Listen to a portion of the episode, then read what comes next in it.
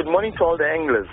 With slight side wash to the north and bit of unsettled seas, fishing has been quite at the Blue Lagoon. A few blacktail and the odd small shad have fed in the afternoons on bait and spoon. The Durban beachfront has produced juvenile grunter and shoal pompano on sea lice and cracker. There has been a few shad and flatfish off the Durban piers. Lots of action with grunters in the Durban harbour on shrimp, mainly from boats at night. Umkomaas mouth produced grunter, kingfish and small shad on the north side of the mouth. Some of these small shad were caught on spinning gear.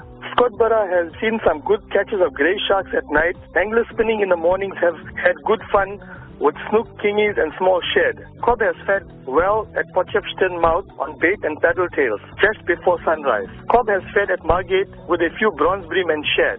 Shad, bronze bream in the Transkei in the mornings with some large grey sharks on slide and throw baits off most deep water points. The Virginia Pier has produced blacktail and shoal pompano in the mornings with a few shad making their appearances. The little fished well with a few large grey sharks around 20 kgs. Shoal Pompano has fed in the shallows in the evenings. Pompano and the odd flatfish at Tinley Manor, Richards Bay has been productive with brown skates, honeycombs and a few good-sized Pompano. Wave Garrick and stumpnose at Cape Vidal on prawns and chokka. Some of these wave garricks have been around 1.5 kgs. Tight lines until next week.